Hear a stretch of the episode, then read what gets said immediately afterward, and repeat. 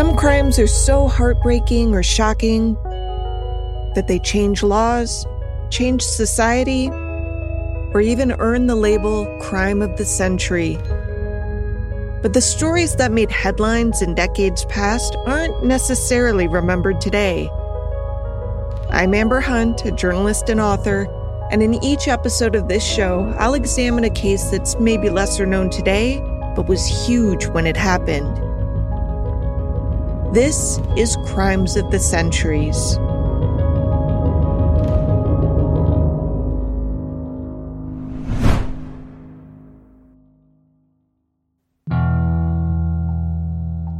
Crowds swarmed the truck as it towed the bullet ridden car into town, onlookers hopping up and down, hoping to see the bodies still inside. The truck stopped at a funeral home in Arcadia, Louisiana to transfer custody of the corpses to the undertakers. No one in Arcadia was prepared for the onslaught of people about to arrive for a mere look or even to buy a genuine souvenir. The two bodies had been shot a combined total of more than a hundred times, making it difficult to embalm them. The lovers had previously made it known that they wanted to be buried next to each other, but their families objected, separating them for eternity. The country moved on, the era of the gangster faded, but the ballad of Bonnie and Clyde refuses to die. The saga of Bonnie and Clyde is an irresistible one. It's the stuff of legend. This is from a biography channel documentary. Attractive young people, totally nihilistic, totally without fear, totally antisocial, breaking all the rules, all the conventions, defying all the forces of authority. And on numerous occasions, they showed that they were willing to risk their lives for each other. At least that's how they're remembered and largely portrayed in popular culture. But just how much of that is rooted in truth? That's what we'll take a look at in today's episode of Crimes of the Centuries as we tell the real story of the infamous Bonnie and Clyde.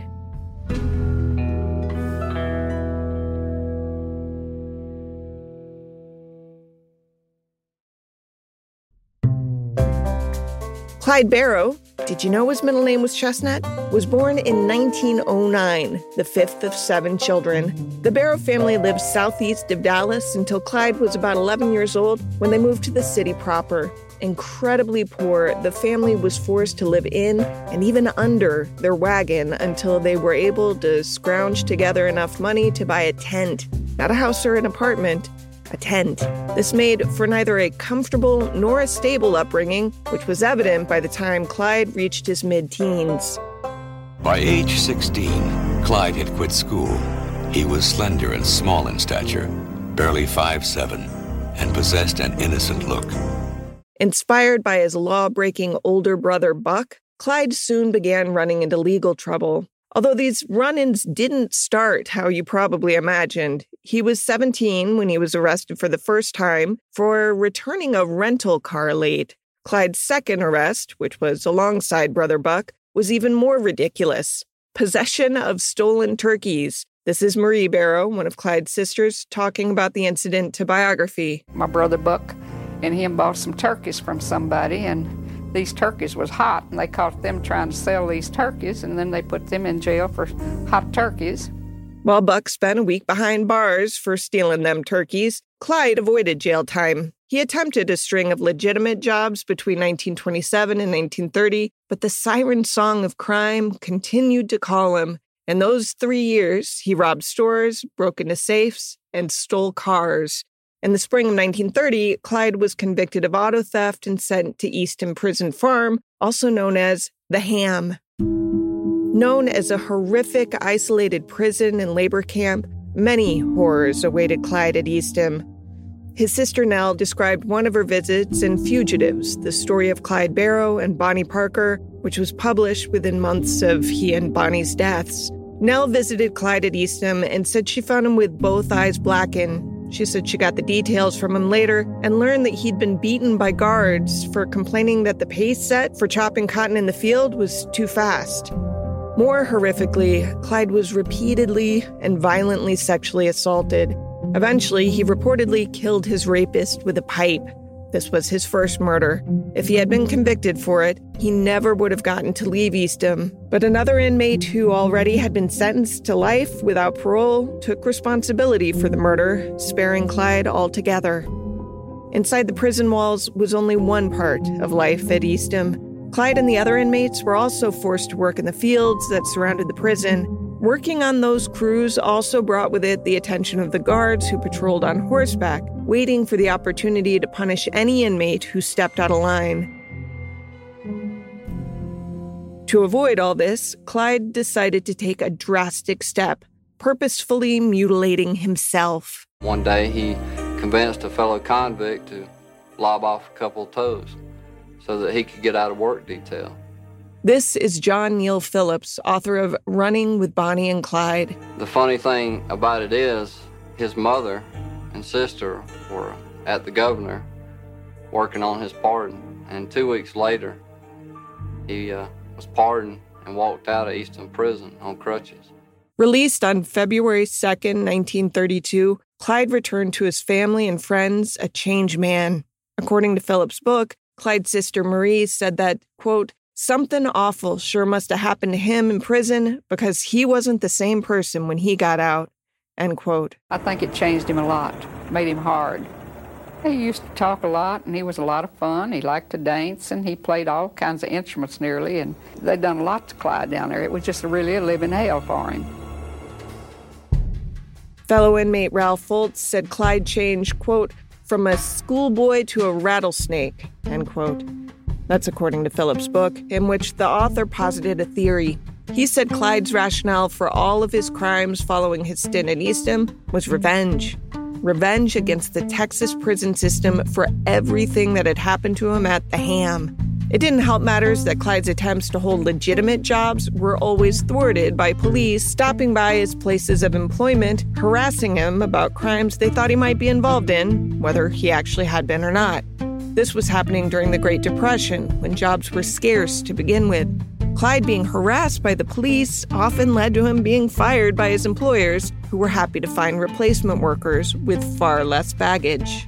Clyde was trying to avoid the police, who wanted him for allegedly stealing a car, when he met a woman who would forever alter his life.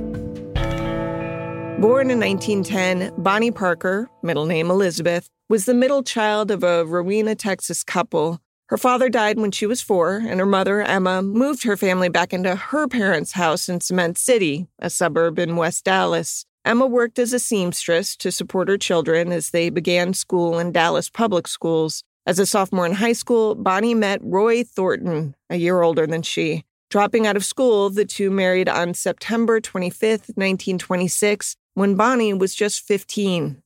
Her 16th birthday was only six days away, which is obviously still super young, but Roy was young too, also just 16, and marriages at that age in this era weren't unusual, especially in Great Depression rural Texas. Also, fairly common for the era, were the reports of Roy's domestic violence against Bonnie. She and Roy apparently were very much in love, but he was abusive to her. He beat her, he drank heavily. He would take to disappearing for weeks at a time. After several of his disappearances, when he showed up again, she told him just to shove off. She didn't want anything to do with him. But she never divorced him, and she always wore his wedding ring. She was still legally married to Roy and even wearing his ring when she died in 1934. Author Frank Prassel. She seems to have been, by all the reports, a rather nice girl, attractive girl. She worked as a waitress. She was married when she was very young, but her husband was convicted and sent to prison before she barely met Clyde. Much later, after Bonnie and Clyde became famous, many in West Dallas tried to connect themselves to the infamous bandits by saying that the couple met at their house party. But many historians agree that it's most likely the two met on January 5, 1930, when Clyde stopped by a friend's house where Bonnie happened to be staying. To those paying attention, this would have been just before Clyde was sent to Eastham. During that imprisonment, Bonnie stayed with him, even traveling the 175 miles to Lovelady, Texas to visit. Once Clyde was released, they were reunited and began to plan an assault against the prison, along with that fellow former inmate that I mentioned earlier, Ralph Fults. Bonnie and Ralph were arrested on April 19, 1932, while trying to steal guns from a hardware store in Kaufman, Texas. Fults was tried, convicted, served his time, and never rejoined the Barrow Gang. Bonnie, on the other hand, spent a few weeks in jail writing poetry, but was soon released when the grand jury failed to indict her. Reunited, Bonnie and Clyde would not be separated again but several others would join them as they grew the Barrow Gang and started their spree across the Midwest. Through the spring and summer of 1932, Bonnie and Clyde and their gang casually committed crimes as they traveled through Texas and Oklahoma, during which Clyde would commit his first murders outside prison walls. At the end of April, he was the getaway driver in a robbery in Hillsboro, Texas. During the robbery, the store owner was killed, while Clyde didn't leave the car, the victim's wife identified him as one of the shooters. Three months later, on August 5th, Clyde and two others were drinking moonshine outside of a dance in Stringtown, Oklahoma, when the sheriff and a deputy walked up to them. Approached by two men who were clearly police, Clyde and a buddy named Raymond Hamilton pulled out their weapons and opened fire. According to the book Going Down Together The True Untold Story of Bonnie and Clyde by Jeff Guinn, Sheriff C.J. Maxwell was seriously wounded and Deputy Eugene C. Moore was killed. Deputy Moore marked the first law enforcement officer killed by the Barrow Gang, but he wouldn't be the last. Now, Bonnie and Clyde are often referenced as a pair, but they had a rotating cast of accomplices along the way. Around the time of Moore's killing, the two were joined by a childhood friend of the Barrow family, a 16 year old named W.D. Jones, who arrived on Christmas Eve 1932. The next day, Clyde and W.D. murdered Doyle Johnson while stealing his car in Temple, Texas, on Christmas Day. Six days into the new year, the group accidentally wandered into a trap set by the police for another criminal in Texas, and in their escape, Clyde killed Deputy Malcolm Davis. If you're keeping count, that made five murders since April. By March 1933, the gang set up camp in a hideout in Joplin, Missouri, living at 3347 and a half Oak Ridge Drive. Bonnie, Clyde, and WD were soon joined by Clyde's brother, Buck, and Buck's wife, Blanche. Buck had recently been issued a pardon and was released from prison. According to a book eventually written by the Barrow and Parker families, Buck and Blanche's visit was supposedly an attempt to get Clyde to surrender to law enforcement, but their efforts didn't go well or last long. Instead, the apartment above a garage in Joplin quickly turned into a bit of a frat house with all night card games. Blanche recalled the men bought a case of beer each day. This noisy partying was not welcomed in the sleepy neighborhood, especially after Clyde accidentally fired a rifle in the apartment while he was cleaning it. Cleaning the gun, not the apartment. No one in the neighborhood dared approach the gang, but they did report the activity to the police. Barrow and W.D. Jones had just come back from a trip out casing new places to burglarize. And Buck had met him at the door there, the garage door, and Buck was just closing the garage door when the police drove up, and Buck said, It's the law. Five officers piled into two cars pulled into the drive on April 13th.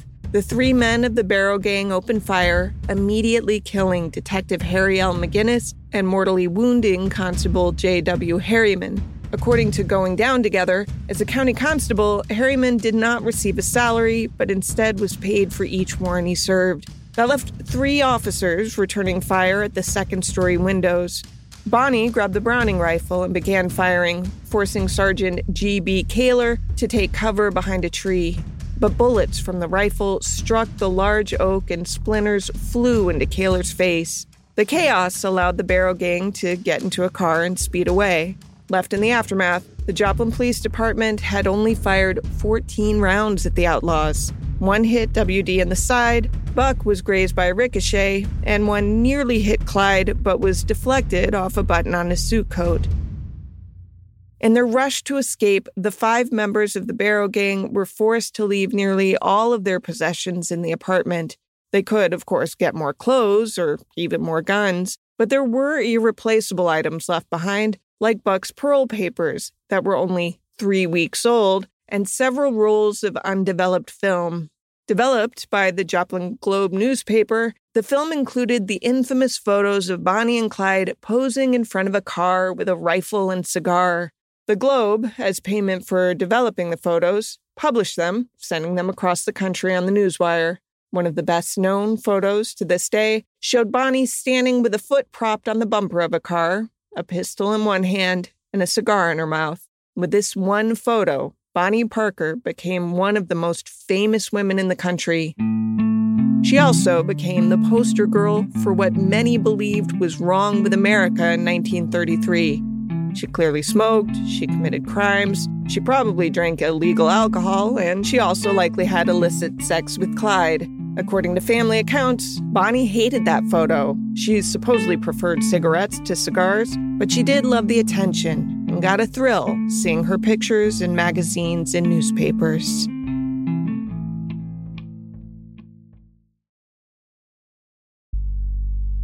After they narrowly escaped Joplin, Bonnie Parker and Clyde Barrow knew Missouri was no longer safe, and their gang spent the next few months burning a path from Texas to Minnesota, robbing banks as always, but also picking up new tricks, like kidnapping. Their kidnappings were often a consequence of carjacking, and since the kidnapping part wasn't their main objective, the gang usually let their victims go, even giving a few some cash to get back home. These cute stories of dropping off accidental kidnap victims were printed alongside stories of the gang murdering indiscriminately, no matter if the victim was civilian or law enforcement. Their luck took a turn for the worse on June 10, 1933, when Clyde didn't see a sign warning the bridge ahead was under construction. Seeing it far too late, he flipped the car down a hill and into a ravine. According to a 1968 article written by gang member W.D. Jones for Playboy magazine, the wreck caused a fire that injured Bonnie's leg, though historians wonder if it may have been leaking battery acid rather than an actual blaze. Regardless, after being freed from the car, WD and Clyde were able to see the severity of Bonnie's wounds. Jones said, quote, She'd been burned so bad, none of us thought she was going to live.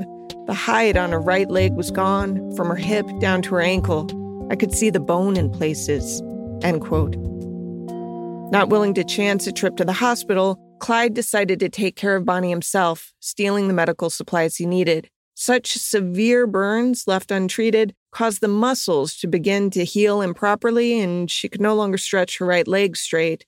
Unable to walk, she had to be carried until eventually she could hop on her good leg. Newspapers at the time reported that she had taken a bullet to the knee, but that turned out to be false. A month after that car accident, the Gang of Five, Bonnie, Clyde, Buck, Blanche, and WD, began hiding in a tourist court, aka a motel outside of Platte City, Missouri. Clyde's plan was to rent two cabins, telling the clerk he was traveling with his wife, Bonnie, and his mother in law, passing off his sister in law, Blanche, as Bonnie's mother. Ouch. But then N.D. Houser, the owner slash operator of the Red Crown Tavern, noticed all five of them getting out of the car to go into the cabins. He also took note of Blanche's pants. Author Jeff Guinn wrote that Blanche was incredibly fond of a style of riding breeches that weren't out of ordinary at a country club, but certainly unusual in this part of Missouri. Whether the citizens of Platte City were especially observant or the gang members were getting lazy, the bottom line is that the townsfolk found the group suspicious. Blanche paid their bill with loose change, likely stolen from cash registers earlier that day. When she went to the Associated Tavern to pick up their dinners, she again paid in loose change, another red flag. That piqued Houser's already raised concerns, causing him to write down the license plate on Clyde's stolen Ford. Even the way they parked the car was suspicious. Did anyone else know that backing your car into a garage was, at least in this day, known as gangster style? You know, because it facilitated a quick escape. Not only did they have the bad luck to pick a motel with such an observant owner, but to the gang's surprise, the Associated Tavern was the local watering spot of the Platte City Police Department and the Missouri State Highway Patrol. When Clyde and WD went to town to get supplies, it wasn't long before the police were alerted. Sheriff Holt Coffey had received communications from Oklahoma, Texas, and Arkansas law enforcement to be on the lookout, BOLO, for a group who needed supplies, especially of the medical variety. Setting up surveillance on the cabins at the motel, Coffey contacted the Missouri Highway Patrol, who brought in reinforcements from Kansas City. By the time the group moved quietly toward the cabins that night at 11 p.m., they not only had Thompson submachine guns, but they also had an armored car. Thing was, though, Clyde had recently stolen a 30 caliber Browning automatic rifle from the National Freaking Guard. The police's semi-automatic was no match for a fully automatic. The police couldn't even capture them with armor piercing shells. One hit the motel's brick wall in the kitchen, passed through the cast iron stove, and struck young Coffey, the sheriff's 16 year old son. When a bullet took out the armored car's horn, the police thought it was signaling a ceasefire. The break allowed the Barrow gang to escape once again, but not without casualties. Blanche had been nearly blinded in both eyes when glass shattered near her, and Clyde's brother, Buck, had been shot in the head. He was still alive, but barely. Witnesses said in a documentary called Remembering Bonnie and Clyde He'd been shot through the cheekbone and uh, grazed, and uh, he'd been shot through the shoulder. And uh, when you're 19 years old and you see blood running down a guy's face and been shot a couple times, you kind of do as he tells you to. The shocked and frightened witnesses helped the gang escape. Reeling from Platte City, the group made it as far as Dexfield Park, an abandoned amusement park in Iowa. Rather than the apartments or homes they'd been in so far, they were forced to camp. This was especially brutal as three of the five were critically wounded. Remember, this was only six weeks after the car accident, so Bonnie was still injured too. Clyde and WD made makeshift beds, probably more like cots. They then made runs into town for supplies, but according to Phillips, they were still driving the same car from Platte City. Clyde used mud to cover the dozen bullet holes in the car and planned on stealing a new one as soon as he could. Even though the site was abandoned, people noticed a group covered in bloody bandages and contacted the police. Surrounding them, the Iowa police opened fire. Buck was shot again, this time in the back. Blanche stayed with him rather than try to escape. Both were arrested, and Buck died five days later. The remaining three gang members ran and somehow managed to get away. Needing supplies and money, they committed more robberies over the coming months, traveling as far as Colorado to the west and Mississippi to the east, hoping to avoid any bolos. The gang robbed an armory in Illinois where they got three Browning automatic rifles, some pistols, and as much ammunition as they would ever need. Bonnie and Clyde returned to West Dallas while WD continued on to see his mother, who had moved to Houston. Clyde committed several robberies around Dallas with local friends while their families took care of Bonnie. 1934 seemed to begin with a bang for the Barrow Gang, but in truth, it ultimately was their downfall.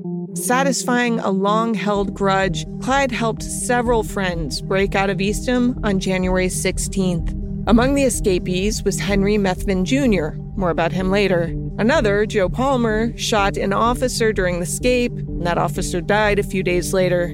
While Clyde got his vengeance on the prison that abused him so cruelly, the officer's death also guaranteed that local, state, and now the federal government would be on his tail. The Texas Department of Corrections went as far as hiring former Texas Ranger Frank Hamer, most recently played by Kevin Costner in a Netflix movie. Hamer would spend the rest of Bonnie and Clyde's lives chasing them down.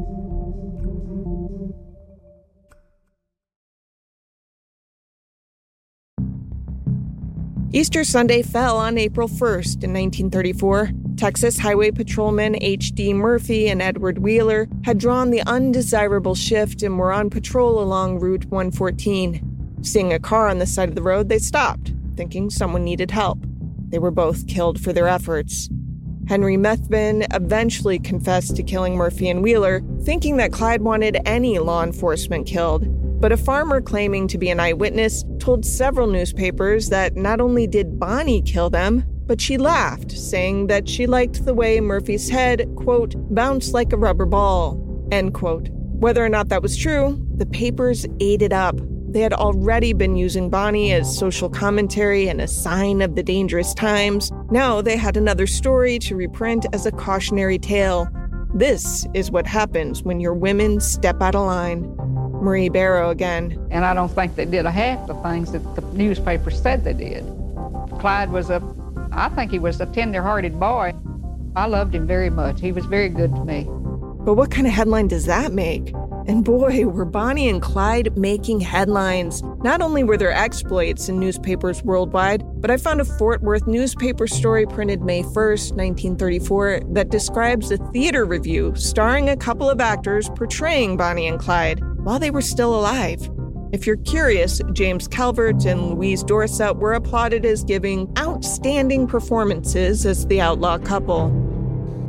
That same day, another Kansas newspaper ran a brief on its front page headlined, A Barrow Scare. It read, Officers surrounded a house on Morrison Avenue here after hearing reports that the notorious outlaw Clyde Barrow and his cigar smoking consort, Bonnie Parker, were in the house. The occupants of the house were sitting calmly about a table and proved to be a family who had lived there for many years. Anyway, by this time, May 1934, every member of the gang, Clyde, Bonnie, WD, and the escapees from Eastham, Henry Methvin, and Joe Palmer, had warrants out for their arrests. But Clyde led the group with a total of 16 warrants. According to his FBI file, four states wanted him for robbery, car theft, regular theft, escape, assault, and, of course, murder.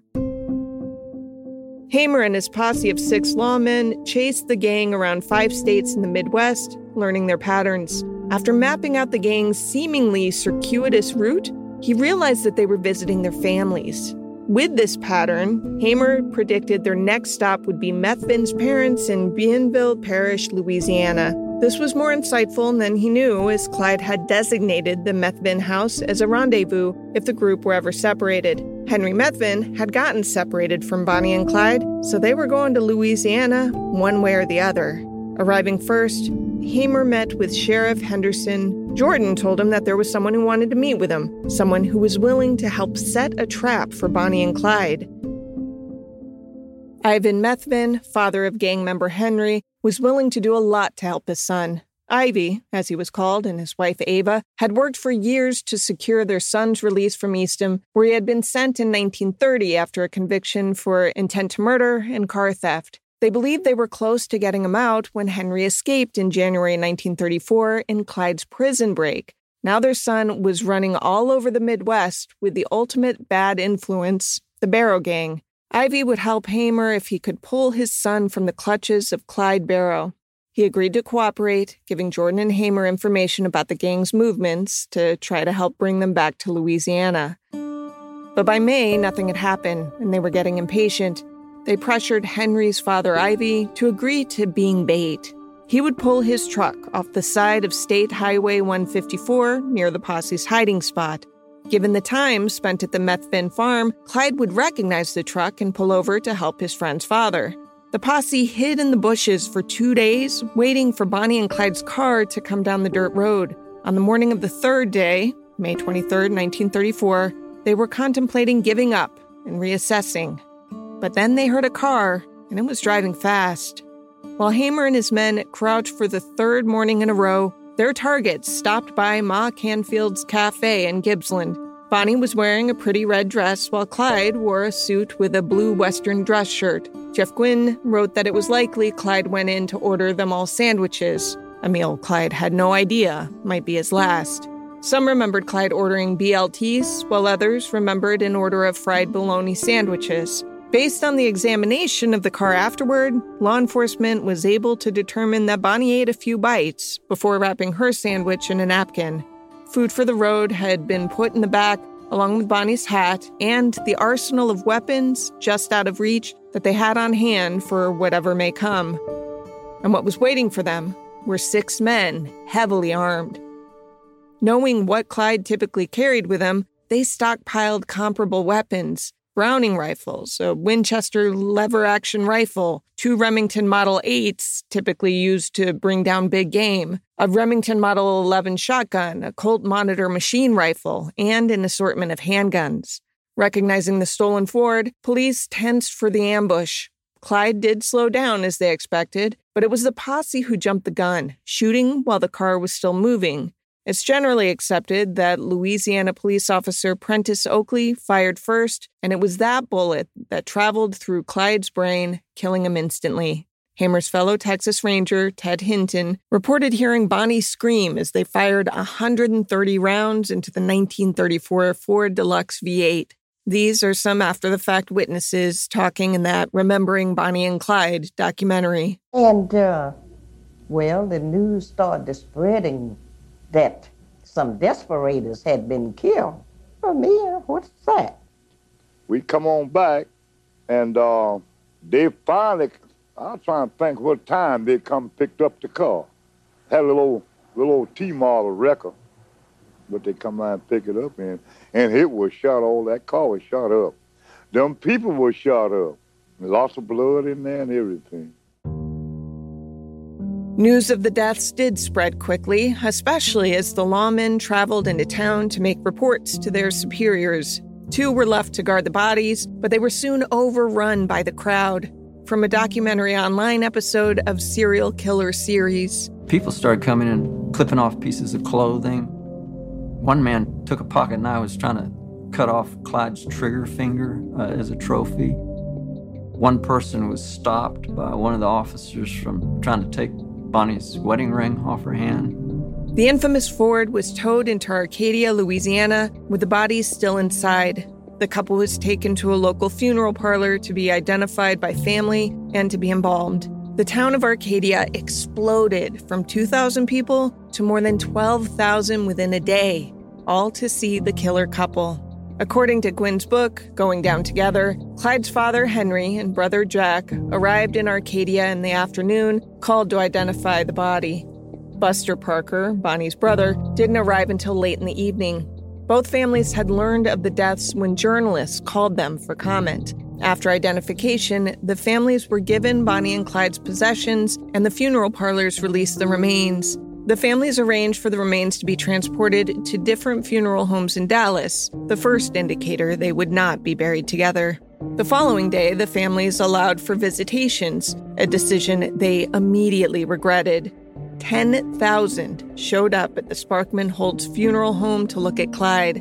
One drunken visitor offered Henry Barrow $10,000 for the remains of his son. The Parkers were dealing with similar bedlam at the McKamy Campbell funeral home, with Bonnie's mother estimating 15,000 to 20,000 people filed past her daughter's open casket. Emma Parker, Bonnie's mother, made an interesting choice for Bonnie's burial clothes a blue negligee with a white veil covering her bullet mutilated face. Emma described it herself in Fugitives. She wrote that she carried small life insurance policies on all of her children, and this was why she was able to afford Bonnie's funeral. Emma continued, saying Bonnie, quote, had the loveliest blue silk negligee that money could buy. It matched her blue eyes. Her hair was marceled and her nails polished. Her casket was silver, and she was buried holding the lilies from an unknown sender. Clyde's funeral came first, though, held on May 25th at Western Heights Cemetery in Dallas. From a news report of the event In life, his very presence would have struck fear to their hearts, but now they fear him not. Clyde's body is borne to the grave. Again, tragedy and shame descend upon his aged father and mother. Clyde was buried alongside his brother, Buck, who'd been buried just months earlier. Guinn described flowers being dropped from a plane during the interment, but without any information on who may have orchestrated it. Bonnie's burial was held the next day at the Fish Trap Cemetery in Dallas. Her family, who refused to allow Bonnie to be buried next to Clyde, had a hard time actually getting to the graveside because of the more than 20,000 people who showed up for the funeral. Flowers circled the gravesite, though none fell from the sky. The largest flower arrangement came from Dallas newspaper vendors, if you can believe it. They had sold half a million copies of special editions printed to cover the ambush and funerals. According to the book Funerals of the Famous, Bonnie's remains were eventually moved to the new Crown Hill Cemetery in 1945. Now, there's still a chance that the couple's last wish could be carried out. Bonnie's last living relative is trying to get Bonnie moved into the plot next to Clyde. Rialeen Linder, 84 years old in 2018, was Bonnie's niece and said she didn't blame her grandmother for not allowing the pair to be buried together, quote, but it's been 84 years, end quote. Now, not excusing Bonnie's actions as part of the Barrow Gang, It's worth noting that there have been several pop culture iterations over the years that have twisted history. In the various films produced over the last decades, Bonnie has been portrayed as vapid, childish, lovesick, psychotic, and worse. Even in the press of the day, Bonnie was referred to as the quote unquote gun toting Moll instead of calling her, you know, by her name. In several articles from the El Paso Times from 1934, when Bonnie was a well known figure, she often was not mentioned at all, only Clyde was. While her name wasn't used, she was called Gun Woman, Woman Companion, or Clyde's frequent companion. Jeff Guinn chalked it up to Texas chauvinism, but it wasn't limited to Texas, and it wasn't limited to 1934. This is a footnote to the story, but it's worth mentioning. Film and TV portrayals do influence how we understand history, after all. After the actions of Bonnie and Clyde, John Dillinger, Pretty Boy Floyd, Babyface Nelson, and others, laws and policing in the U.S. were forced to change. Bank robberies and kidnappings were made federal offenses. As Jeff Guinn pointed out, with these crimes now classified as federal, criminals would not be able to avoid the law by simply crossing state lines. Stricter laws were passed to enforce stricter punishments for using machine guns while committing criminal acts. The introduction of two way radios in police cars also made it more difficult to carry out a series of crimes, and the cooperation between the FBI and local law enforcement was encouraged and implemented. J. Edgar Hoover, the director of the FBI, began referring to criminals like Bonnie and Clyde as America's most wanted, essentially branding their fight against celebrity criminals. States that were hard hit by these gangs, like Texas, took steps to combat future gangs. Texas created a Bureau of Identification and Records to provide all Texas law enforcement officers to, quote, fingerprints, mugshots, and other key data, as well as staff to carry out ballistics tests, end quote. The combination of these made it far more difficult to carry out what the Barrow Gang did only a year earlier. The Bonnie and Clyde story is a tale told many, many times. People get their dose of true crime plus a love story. A messed up love story, but a love story nonetheless. But if it's the romance that draws you in, that means the entire story is romanticized. More time is spent on the romance than the victims of the Barrow Gang. Bonnie and Clyde killed 12 people in 26 months, nine of them law enforcement officers. Many had nothing to do with the commission of a crime, they just happened upon the Barrow Gang. To research this case, Jen Erdman read a bunch of books mentioned throughout the episode, as well as contemporary news accounts. Amber also perused the headlines and watched a few documentaries, most notably one produced by the Biography Channel and another by the BBC.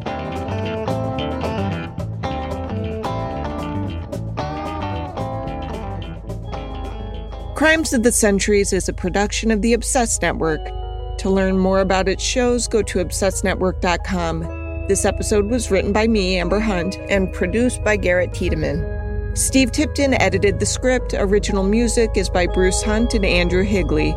Other music comes from Blue Dot Sessions and Universal Music Productions. If you like us, help us out by rating and reviewing us on Apple Podcasts. For more information or to recommend a case, go to centuriespod.com. On Instagram and Twitter, we're at centuriespod, and check out our Crimes of the Centuries podcast Facebook page.